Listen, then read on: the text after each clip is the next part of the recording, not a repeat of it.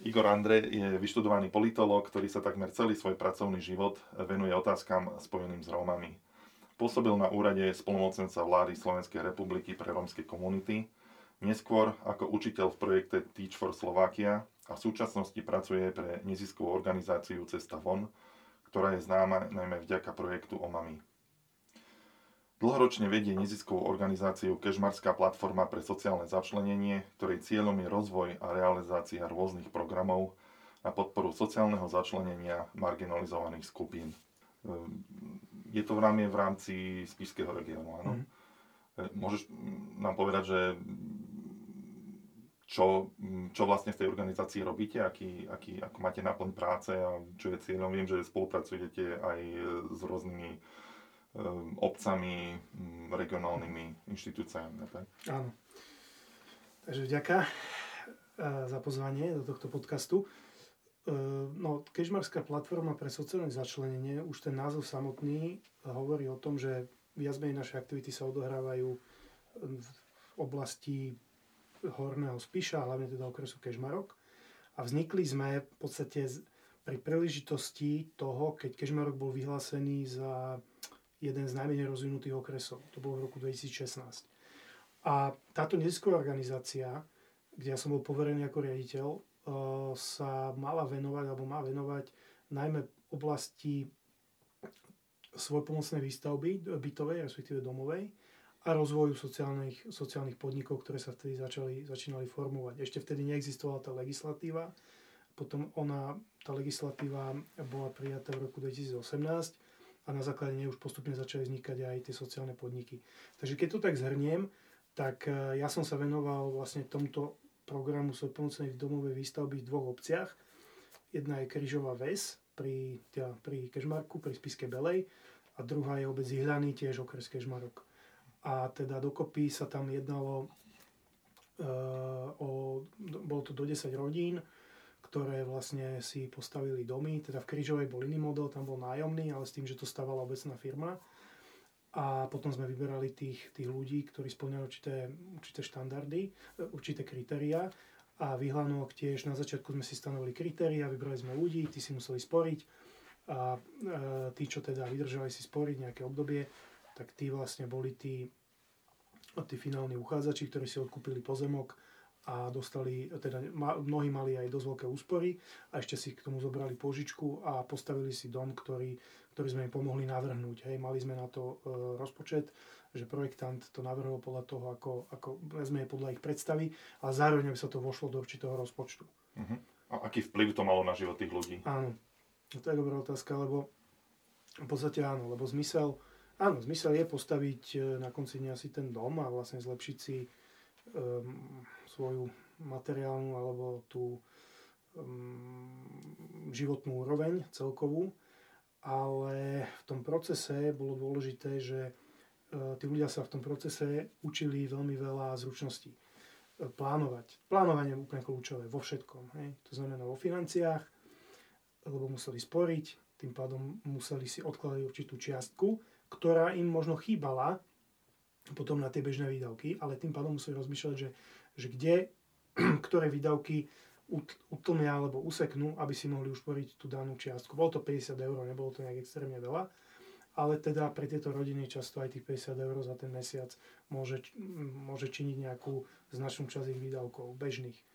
Takže plánovanie a vo všetkých ohľadoch museli rozmýšľať do budúcnosti, akým spôsobom aj dispozične si to, si to robili. Boli tam určite dispozičné odchýlky, museli rozmýšľať, čo sa týka nákupu stavebného materiálu, bola tam určitá koordinácia, museli spolupracovať navzájom, museli komunikovať tie rodiny. Samozrejme, že tá moja úloha bola tá, tá koordinačná, že ja som tých ľudí dala dokopy, mávali sme často porady, bolo tam veľa problémov záchodu, ale nebolo to jednoduché, musím povedať, a bolo tam aj veľa nedorozumení, ale bolo dôležité aj to, že že spolupracovali sme s obcou, ktorá nám bola nápomocná a často aj tá obec bola taká tá, by som povedal, tá finálna autorita. Keď ja som niektoré veci nevedel rozhodnúť, rozseknúť nejaké problémy, tak potom vždy tá obec do toho zasiahla a musím povedať, že bola akože veľmi súčinná v tom, že, že nakoniec sa viac menej všetky tie problémy podarilo prekonať a dnes tam tie štyri domy stoja, i keď ten proces bol pomerne zdlhavý. Mhm. A ako to ovplyvnilo život tých ľudí? Máš nejaké také následný, následný prieskum alebo komunikujete s nimi aj naďalej? Um, no, uh, sú tam nasťahované vlastne štyri rodiny a z toho dve by som povedal, že sú také, také mladšie rodiny, že majú ešte uh, malé deti. Takže to boli také mladé manželské páry a tam ako je jednoznačne, ako nemám to zatiaľ nejak zmerané, ale z tých rozhovorov, čo som s nimi mal, tak jednoznačne vyplýva, že teraz tie podmienky na život, lebo dovtedy oni bývali natlačení z, buď s jednými rodičmi alebo s druhými rodičmi toho manželského páru a bývali často v jednej izbe a stret, a stretávali sa tam vlastne v tých ostatných miestnostiach, používali jedno sociálne zariadenie, veľa ľudí.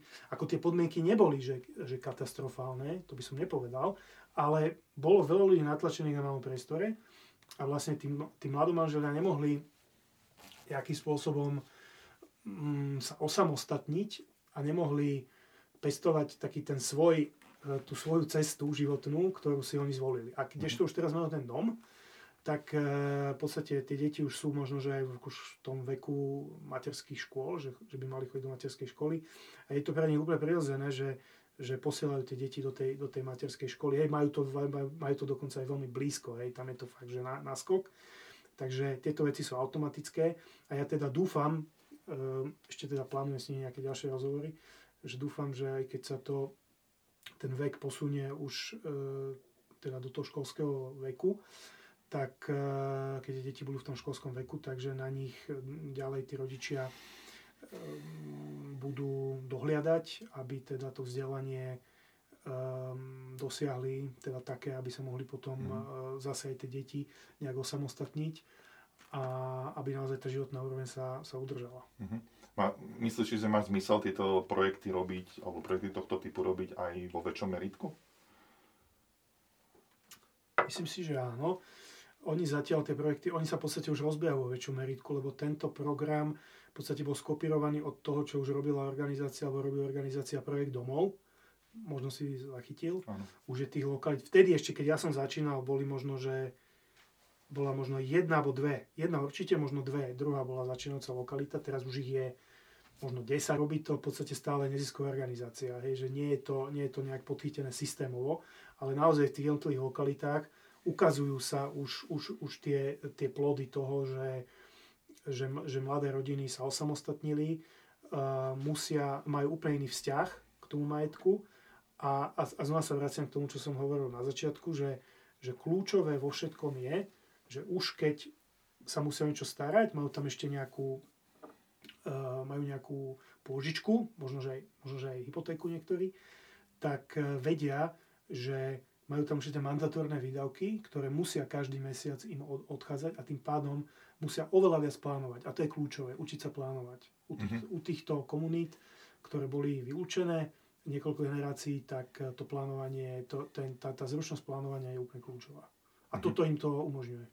Mm-hmm. Spomínal si, že posielajú deti do škôlky, čo nie je úplne taká bežná prax pri, pri Rómoch a hlavne z tých, z tých vylúčených komunít.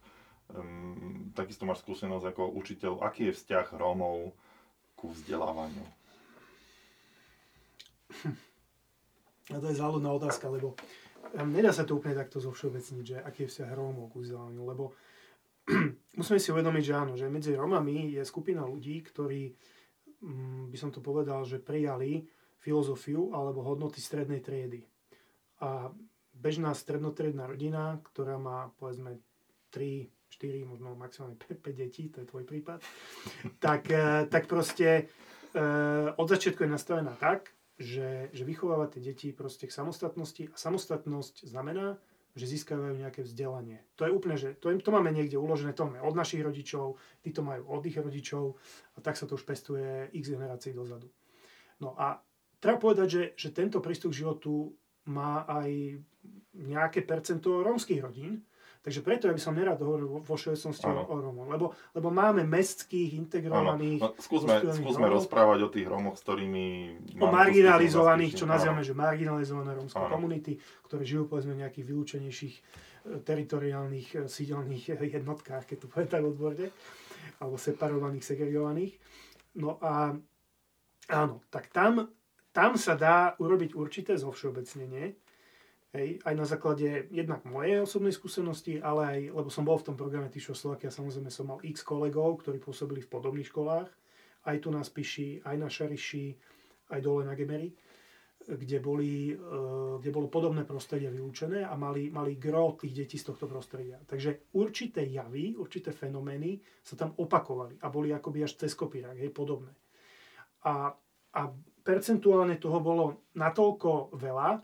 Hej, teraz ma niekto môže, ja viem, že veľa ľudí ťa potiahne vždy, že no, ale ty nemôžeš úplne zovšeobecňovať. No, ale ja vždy hovorím, že, že ak sa nejaký jav opakuje, veľmi, pod, veľmi podobným spôsobom sa opakuje, alebo um, sa, sa ukazuje v, v, vo viac ako, ja hovorím, že vo viac ako päťdesiat percent, neviem, pre niekoho je to možno málo, ale tak, alebo dobre, dajme tomu, že šesťdesiat, tak už môžeme hovoriť o určitom zovšeobecňovaní. Hej?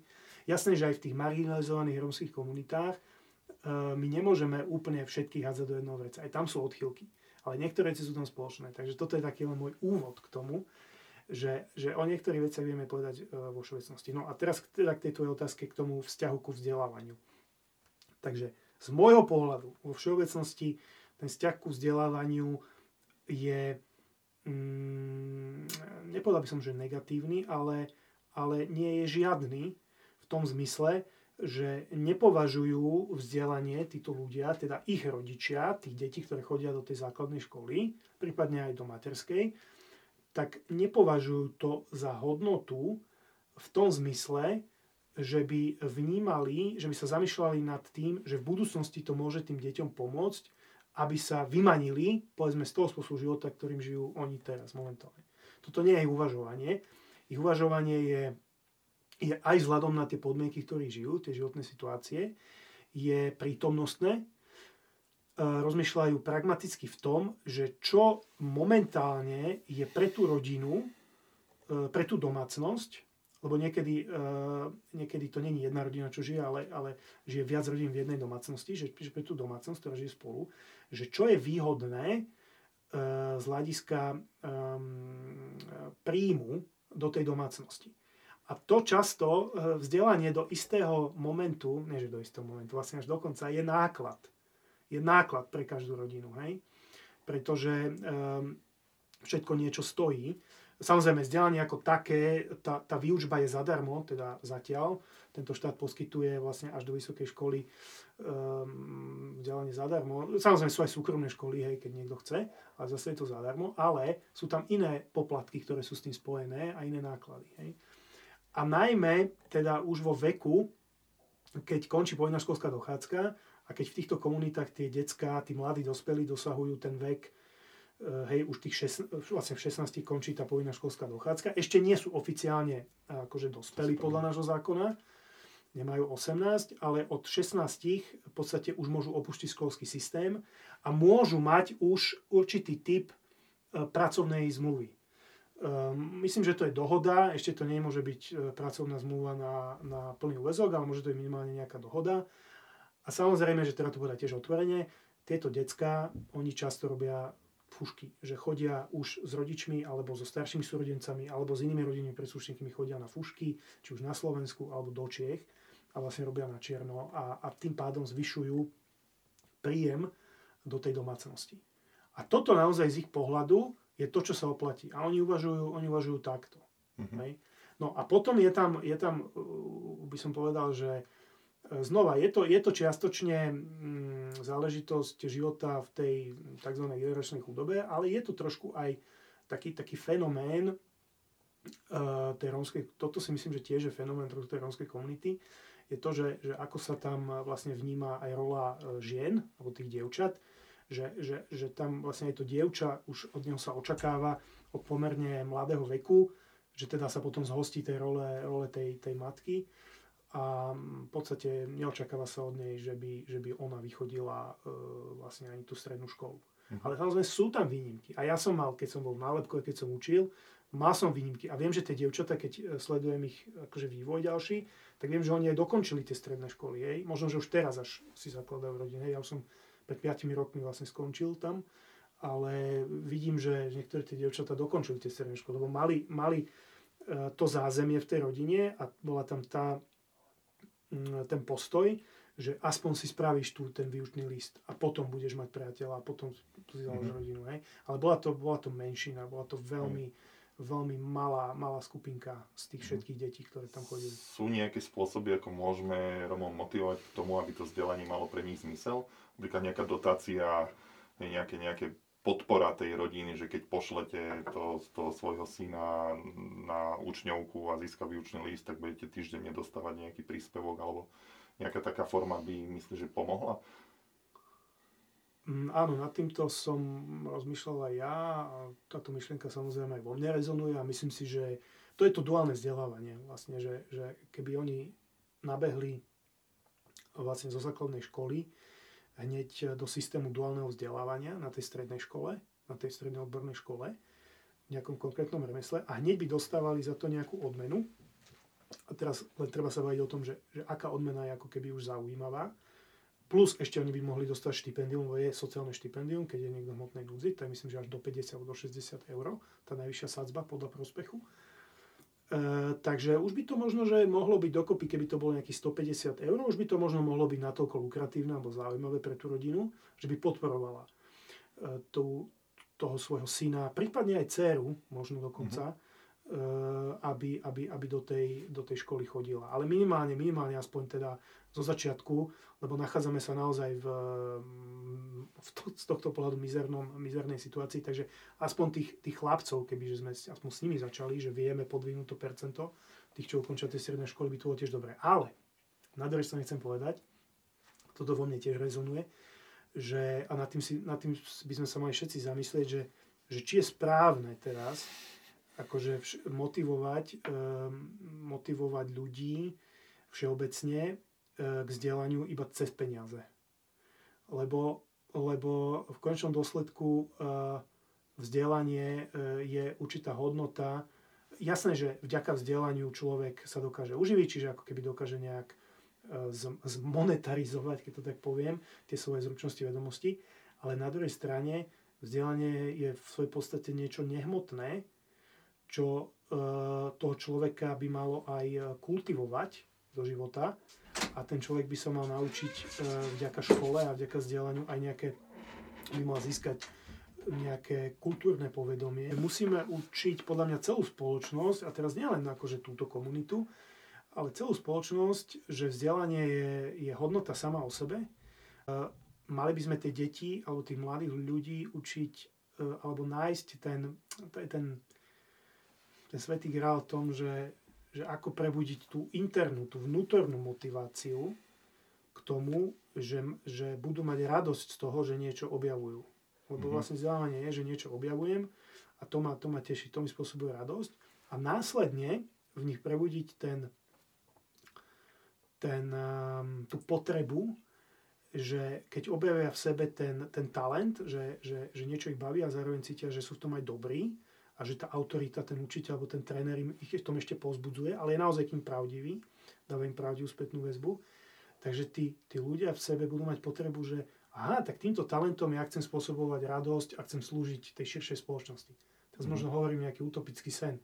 Ale toto by bol, toto by bol z môjho pohľadu ideál, že každý človek si hľadá to, v čom je dobrý, cesto, a, a v tom je aj, v tom je aj majstrovstvo učiteľa, že on vie v tej skupine vlastne ako keby tých, tie decka nasmerovať, že vidí v nich ten potenciál a vie ich nasmerovať tým správnym smerom. A keď to klikne, tak ten mladý proste začína mať internú, začína mať vnútornú motiváciu, lebo je v niečom dobrý, začína si uh, veriť a robí veci preto, lebo ho to baví. A následne pochopí, že ešte ten najvyšší stupeň uh, človečenstva je v tom, humanity je v tom, že ja to robím preto, lebo tým chcem slúžiť druhým ľuďom. A toto je akože určitý ideál, ale, ale cez peniaze sa k tomu nedostaneme. Peniaze sú podľa mňa v tomto až druhoradé. Mhm. Ale pri tej, tej romskej kultúre, hej, je, hej, tá romská kultúra sa od tej našej úplne odlišuje, lebo toto, čo hovoríš, tak to má veľký súvis s kresťanstvom a vplyvom kresťanstva na naše, hej, na našu kultúru, na náš spôsob mhm. života, na náš hodnotový rebríček, hej, ktorý u tých Rómov zatiaľ u väčšiny z nich teda, teda nenastal. Hej. Čiže, čiže pri tej motivácii k tomu vzdelávaniu by sme asi mali trošku prihliadať na, na, na, tie, na tie kultúrne špecifika a, a aj keď zase s, pri tej majorite by sme, by sme s tým asi narazili. Hej. Čiže áno, je to taký, taký gordický uzol, ktorý neviem, či sa nám podarí nejakým spôsobom poriešiť. No ale pozri sa, pokiaľ t- m- zákony sa nenastavujú pre jednu nejakú etnickú skupinu, to bola diskriminácia, hej. Um, zákony sa nas- nastavujú univerzálne, to znamená, že, že tie princípy duálneho vzdelávania a tieto odmeňovanie by rovnako platilo pre deti z majoritných rodín. Oni by rovnako boli odmeňované, aj podľa určitých výkonov, ktoré dosahujú v tej firme, však to by bolo tiež nejak odstupňované, že lebo proste vždy, keď dvaja, už len dvaja ľudia, keď robia to isté, nie je to to isté. Vždy jeden to robí lepšie ako ten druhý a preto by, by aj tie výkony boli nejak určite osupňované aj v tých firmách, ktorých by tí žiaci už začali, začínali pracovať. Ale jasné, rozumiem to, čo hovoríš. E, môžeme začať, áno, môžeme začínať e, s tou finančnou motiváciou, s tou akoby externou motiváciou, k tomu by sa vzdelávali, ale zároveň e, tí žiaci by mali mať dobrých majstrov okolo seba, tých mentorov. A toto v podstate v stredoveku proste fungovalo, hej, že, že bolo to tovaristvo, oni mali tých svojich majstrov, hej, boli tie cechy a tam sa kultivovali určité, určité hodnoty. Hej. A to vidíme na tom, že, že aké budovy boli schopní tí ľudia vytvoriť. Dneska už ani také budovy, to, to, to ani ne, neexistuje, aby také domy, ako sa napríklad v Spišskej Sobote, tie mešťanské domy, alebo ja neviem, Levoči, tie renesančné domy, aby toto vôbec niekto postavil. A vtedy to jednoducho boli skupiny takých odborníkov a tam sa prenášalo, to vidíme, že v tom, je, v tom, sú, v tom sú stelesnené určité, určité hodnoty tých, tých najvyšších ideálov, ktoré tá spoločnosť mala. Hej? A treba sa podľa mňa trošku k tomuto vrátiť, že, že áno, to, že ja dostanem e, protihodnotu vyjadrenú vo financiách, to je akože veľmi dobrý pocit, lebo to je nejaké vyjadrenie toho, že, že si ťa tá druhá strana, ktorý si tú, tú prácu vykonal, tú službu vykonal, si ťa váži. Je to vlastne tá tvoja odmena. Ale tá skutočná hodnota je, že by mala byť v tom, že, že v podstate ty si poslúžil aj spoločnosti ako, ako takej, tým že, si, tým, že si vytvoril niečo nové, tým, že si poskytol nejakú, nejakú službu. Hej? Mhm. Že si posunul iných ľudí zase. Hej? Že iní ľudia majú radosť z toho, že im stojí pekný dom. Alebo že, že si im tam nejakú fresku namaloval, hej, alebo no. Možno, že snívam, už úplne ulietávam, ale ho, hovoríme o tom, že, že, že, že takto, že aj keď s tými, s tými deťmi, z tých, alebo s tými mladými z toho em er ká prostredia, keď na nich budú vplývať majstri s takýmto, alebo mentori, nazvime to, môžu byť nejakí mentori, s takýmto mindsetom a budú ich formovať aj po tej hodnotovej a mentálnej stránke, nielen po tej zručnostnej, lebo to verím, že to oni sa, no, sú šikovní naozaj, to zase ako by som, oni sa vedia kopec veci rýchlo naučiť, ale dôležité je práve toto hodnotové nastavenie a to musí niekto formovať. Hej? Uh-huh. A môžu to byť v tej škole ľudia, alebo tu môžu byť ľudia zase z nejakých externých prostredia. No, rozprávaš o veciach, ktoré je mentoring, vedenie ľudí, to sú všetko veci, o ktorých sa neustále rozpráva asi, asi možno posledných tridsať rokov. Ale stále sa to nerealizuje. Prečo si myslíš, že, že máme také výborné dokumenty, kde sa hovorí práve o takýchto veciach aj mnohých iných, ale v praxi tá realizácia naozaj zaostáva? Najmä čo sa týka, čo sa týka týchto vylúčených komunít. Mm-hmm. No ja viem o tom, že istý čas bežalo, možno ešte beží pod hlavičkou Roma Education Fund, Romského vzdelávacieho fondu, myslím, že to prevzala nadácia ó es ef, sídliaca v Prešove, vlastne program podpory, jednak štipendijnej podpory študentov stredoškolských odborov, stredoškolských maturitných odborov, ale zároveň tam boli, boli aj financie na nejaký mentoring. Um, teda, že by, že by mali nejakého mentora, ktorý bude sprevádzať, motivovať, aby, aby naozaj dosiahli tú maturitu, prípadne išli ešte ďalej.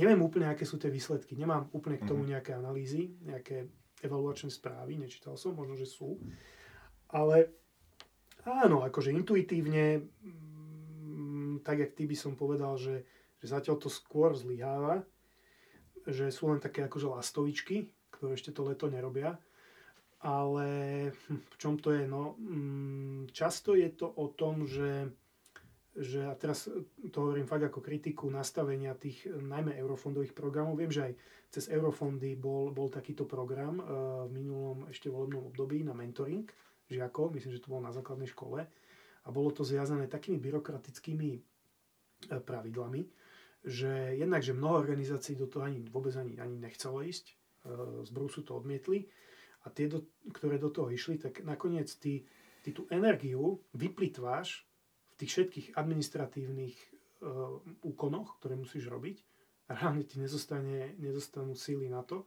aby si sa venoval tej podstate a teda tomu rozvoju toho tvojho zverenca, ktorého máš na starosti. Takže toto určite je problém.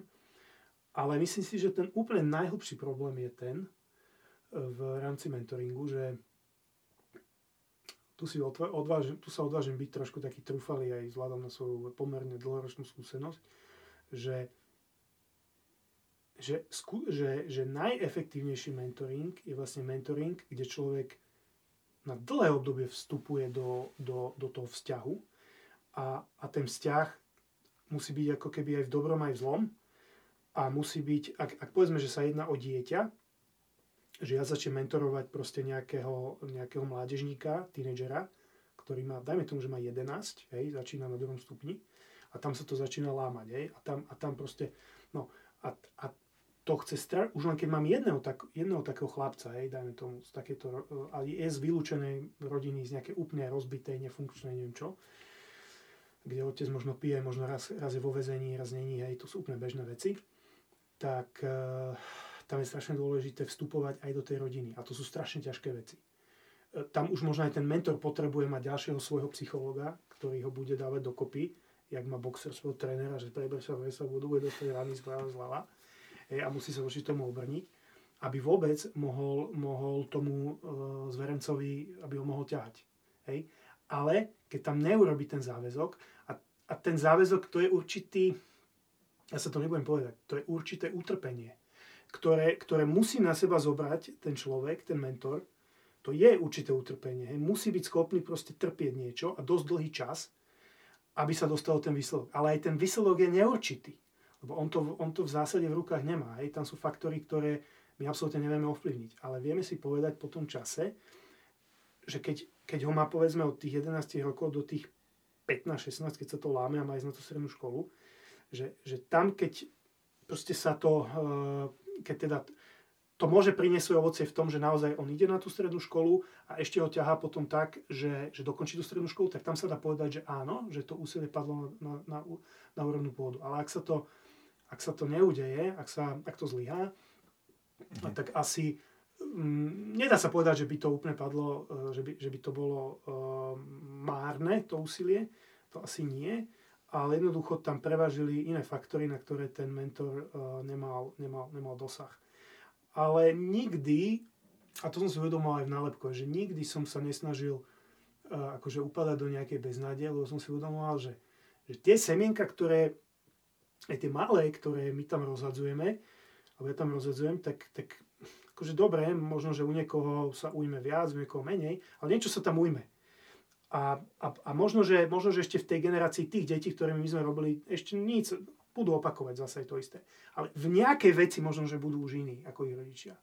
A tá, tá jedna oblasť života, už zase tu, keď odovzdajú svojim deťom, tak už zase tie deti sú niekde inde. Hej? A možno, že takto generačne, a, a keď mm. ďalej s nimi budú nejakí ľudia pracovať, tak takto niekoľko generácií no, sa to no. naozaj môže zmeniť. Lenže, lenže musí tam byť nejaká kontinuita toho, toho mentoringu alebo no. toho vedenia. Hej? No to je presne toto, čo hovorí, že, že veľmi často sú to projekty, ktoré sú na rok, na dva, pri tých najlepších prípadoch možno na štyri a chýba tam tá kontinuita. Aj keď som si študoval nejaké výsledky výskumov v marginalizovaných komunitách, tak jedno zo, zo základných kritík bola, že tam nie je kontinuita, pretože základná zmena životov sa robí vtedy, keď sa tam budujú vzťahy a keď je tam vybudovaná dôvera medzi tým sociálnym alebo pastoračným pracovníkom mm-hmm.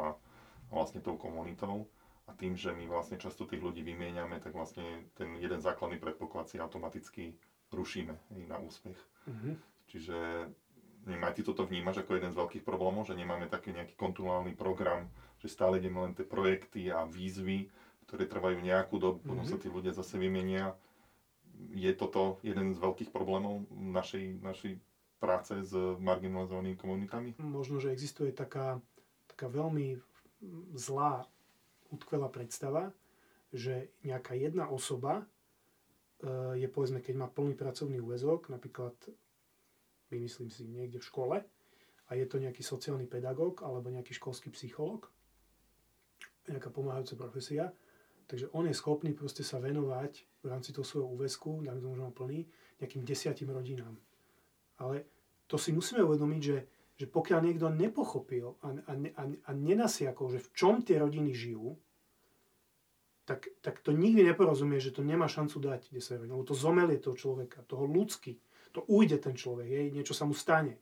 Proste my, my tu, tu je, tu si treba uvedomiť, že, že jeden človek má kapacitu možno sa venovať naplno, tak, že by tým ľuďom vedel aj pomáhať, ale zároveň aj on sa nejak dobíjať, alebo ona, možno, možno dvom rodinám, možno trom, no, nech som akože, hej, trošku veľkorysý.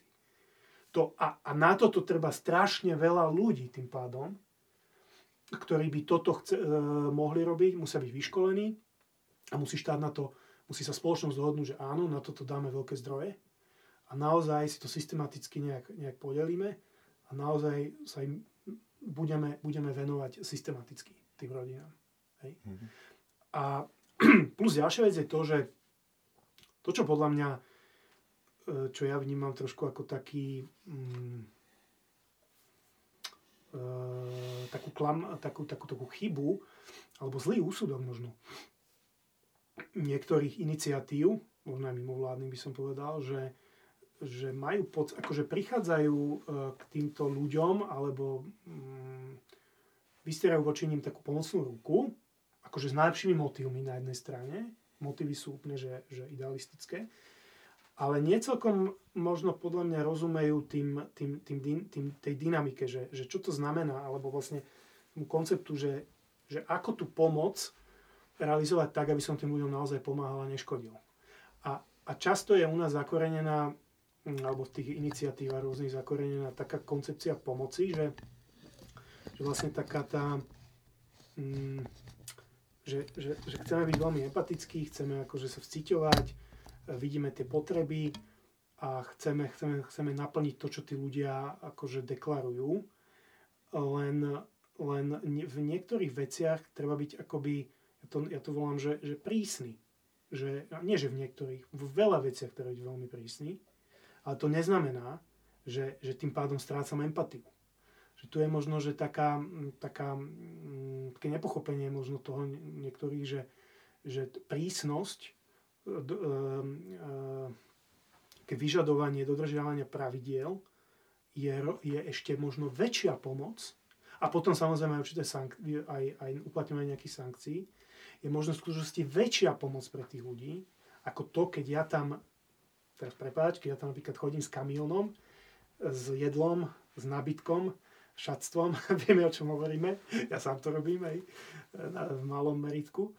Ale stále si kladím tú otázku, že, že ja mám pocit, že, že práve tie, tie jasné pravidlá um, uplatňovania aj sankcií, prípadne, prípadne nedodržiavania a taký ten akože láskavý, ale prísny postoj. Prísny, že áno, mám vás rád všetko, ja s vami chcem mať vzťah všetko. Ale toto jednoducho budete musieť urobiť. A pokiaľ sa to neudeje, tak sa neudeje ani toto. Mhm. Ako, ako a, a, a, a byť prísny, ale, ale to musia všetci aktéri, čo tam pracujú. Hej? Lebo keď to niekto poruší, tak tým pádom sa naruší celá tá Tá, tá architektúra tej, tej pomoci, v tej, ten ekosystém sa, nar, sa narúša tým pádom. A to isté aj v školách. Škola, keď nemá jednotný systém, e, tento na vynúcovanie pravidiel, hej, a tak, a každý učiteľ viac menej má svoj systém, tak tým pádom tí žiaci úplne, oni to presne vedia, že u toho môžu to, u toho, to, u toho, to. A určite sa im to dialo aj so mnou, hej, že, že nebolo tam dané, hej, ten, ten presne ten jasný nejaký systém e, dodržiavania, vynúcovania pravidiel, takže každý učiteľ mal, mal ten svoj, hej. Dobre, no bavíme sa o Romoch, ale využijem trošku tvoju erudovanosť aj, aj v tej oblasti histórie, politológie. Kto je vlastne Rom? Aká je história Romov u nás? Um, no, kto je Rom? No, uh, podľa... Uh, uh, oficiálne by to mohlo byť tak, že ten, kto sa za Roma považuje, teda kto sa... kto si zaškrtol, teraz bol, bol nedávno ten cenzus, dvetisícdvadsaťjeden ščítanie obyvateľstva, tak zároveň by som mal považovať ten, kto si zaškrtol políčko, že buď ako prvú národnosť, alebo ako, ako druhú národnosť, že Róm. Toto je mhm. taká, taká oficiálna verzia. Hej. Ale všetci vieme, že v skutočnosti tých ľudí je možno, teraz to bolo okolo sto tisíc, nepamätám sa. Niečo cez sto tisíc. Niečo cez sto tisíc, keď sa ščítala prvá a druhá národnosť. Ale vieme, že tých ľudí, že to je, to je asi štvrtina reálne, hej, štvrtina až pätina toho reálneho stavu. A, a to je zase, a to už je ten tenký ľad, že, že, že my ako spoločnosť, my, my prisudzujeme tu, my sa tomu nevy, nevyhneme, hej, ale všetci to robíme, hej, že my tu, my tu, tú národnosť vlastne, to rómstvo prisudzujeme podľa určitých vonkajších znakov, ktoré sa týkajú jednak výzoru, ale potom napríklad aj často je to jazyk. Hej, že na základe jazyka my, my, my identifikujeme, že to je Róm, vzhľadom na to, či on by nám hovoril, že je Róm, alebo že nie je Róm. My to proste, keď nám spáva rómsky, tak ho identifikujeme, identifikujeme ako Róma. Čiže to je tá pripísaná etnicita. Alebo spôsob hej. života tiež. Um, no a, áno, a to je, to je, to je ďalšia vec, že, že u nás na Slovensku v podstate sa prelína v tých osadách sa prelína spôsob života, tej generačnej chudobe sa prelína s, s etnickou nejakou príslušnosťou. I keď tí ľudia, ja neviem, keď sme si išli pozrieť tie výsledky ščítania, tak možno, že ja neviem, vo Veľkej Lomnici možno, že štvrtina tiež sa prihlasila k Rómom. Mm. Ale my to tak, tá majoritná spoločnosť, my ich tak akože berieme, že to sú, to sú všetci, to sú všetci Rómovia.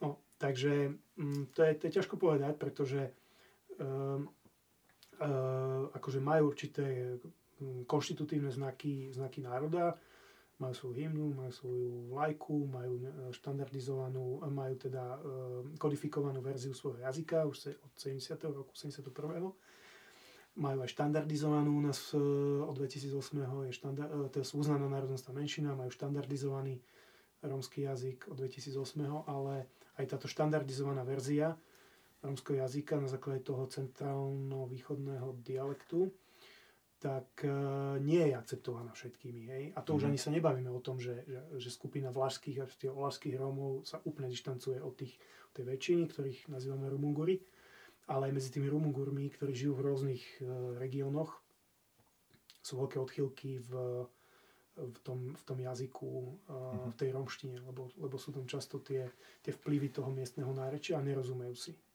Relatívne blízke geografické regióny si, si Romovia si navzájom nerozumejú. Pre, prečo sa Romovia bránia prihlásiť k tej svojej etnicite? Je tam nejaký historický... Podľa mňa to by si sa mal spýtať, to by si sa mal spýtať nejakého Róma. Neviem, či ja som dobre respondent na túto otázku, ale tak mám na to nejaký svoj asi názor. Myslím si, že to hlavne, hlavne z takého... Je to taký... A myslím si, že to je správny inštinkt, že, že, že v tej historickej pamäti, aby k tomu, že v podstate Romovia nemajú tradíciu um, písanej histórie, ale je tam nejaká orál histórie, je tam nejaká, nejaké ústne podávanie tej, tej histórie, toho života na tomto území a proste vedia, že, že aj v tých najchudobnejších regiónoch vedia, že, že, že, že niečo tu bolo počas Veľkej vojny, hej, ten, ten Porajmos a ten, ten ako rómsky holokaust. A toto sa nejak predáva a vedia, že, že ak, ak budú označení v nejakých registroch, ak budú ich mená zaznamenané, že znova môže niečo také, také nastať. Čiže niečo v tej kolektívnej, v tom kolektívnom vedomí a v tej kolektívnej pamäti tam je. Takáto kontrolka tam svieti. Mhm. Ale asi to nie je len tým rómskym holokaustom, asi je tam aj tam... A je, určite aj za, za komunizmu sa to zneužívalo, to je, to je pravda. A aj predtým vlastne. A, asi aj predtým ešte, hej. A vlastne od Marie Terzie sa začali tieto asimilačné, mm. ona sa tým prvá začala zaoberať v osemnástom storočí, v tej druhej polovici. A v podstate odtedy všetky tie vlády, samozrejme už potom, keď vznikla prvá Československá, aj tam boli dosť, dosť drakonické zákony, akože keď sa na to človek pozerá dnešnou optikou, už nehovoriac slovenský štát, potom aj za socializmu, teda za obdobia štyridsaťosem osemdesiatdeväť, no ale aj, aj po revolúcii teda sa to uvoľnilo. No ale, ale v tých Rómoch teda zostalo to, že ak budú, za, ak budú zapísaní v nejakých registroch, tak nič dobré z toho akoby pre nich nekúká, jak sa hovorí, mm-hmm. že im to môže skôr uškodiť.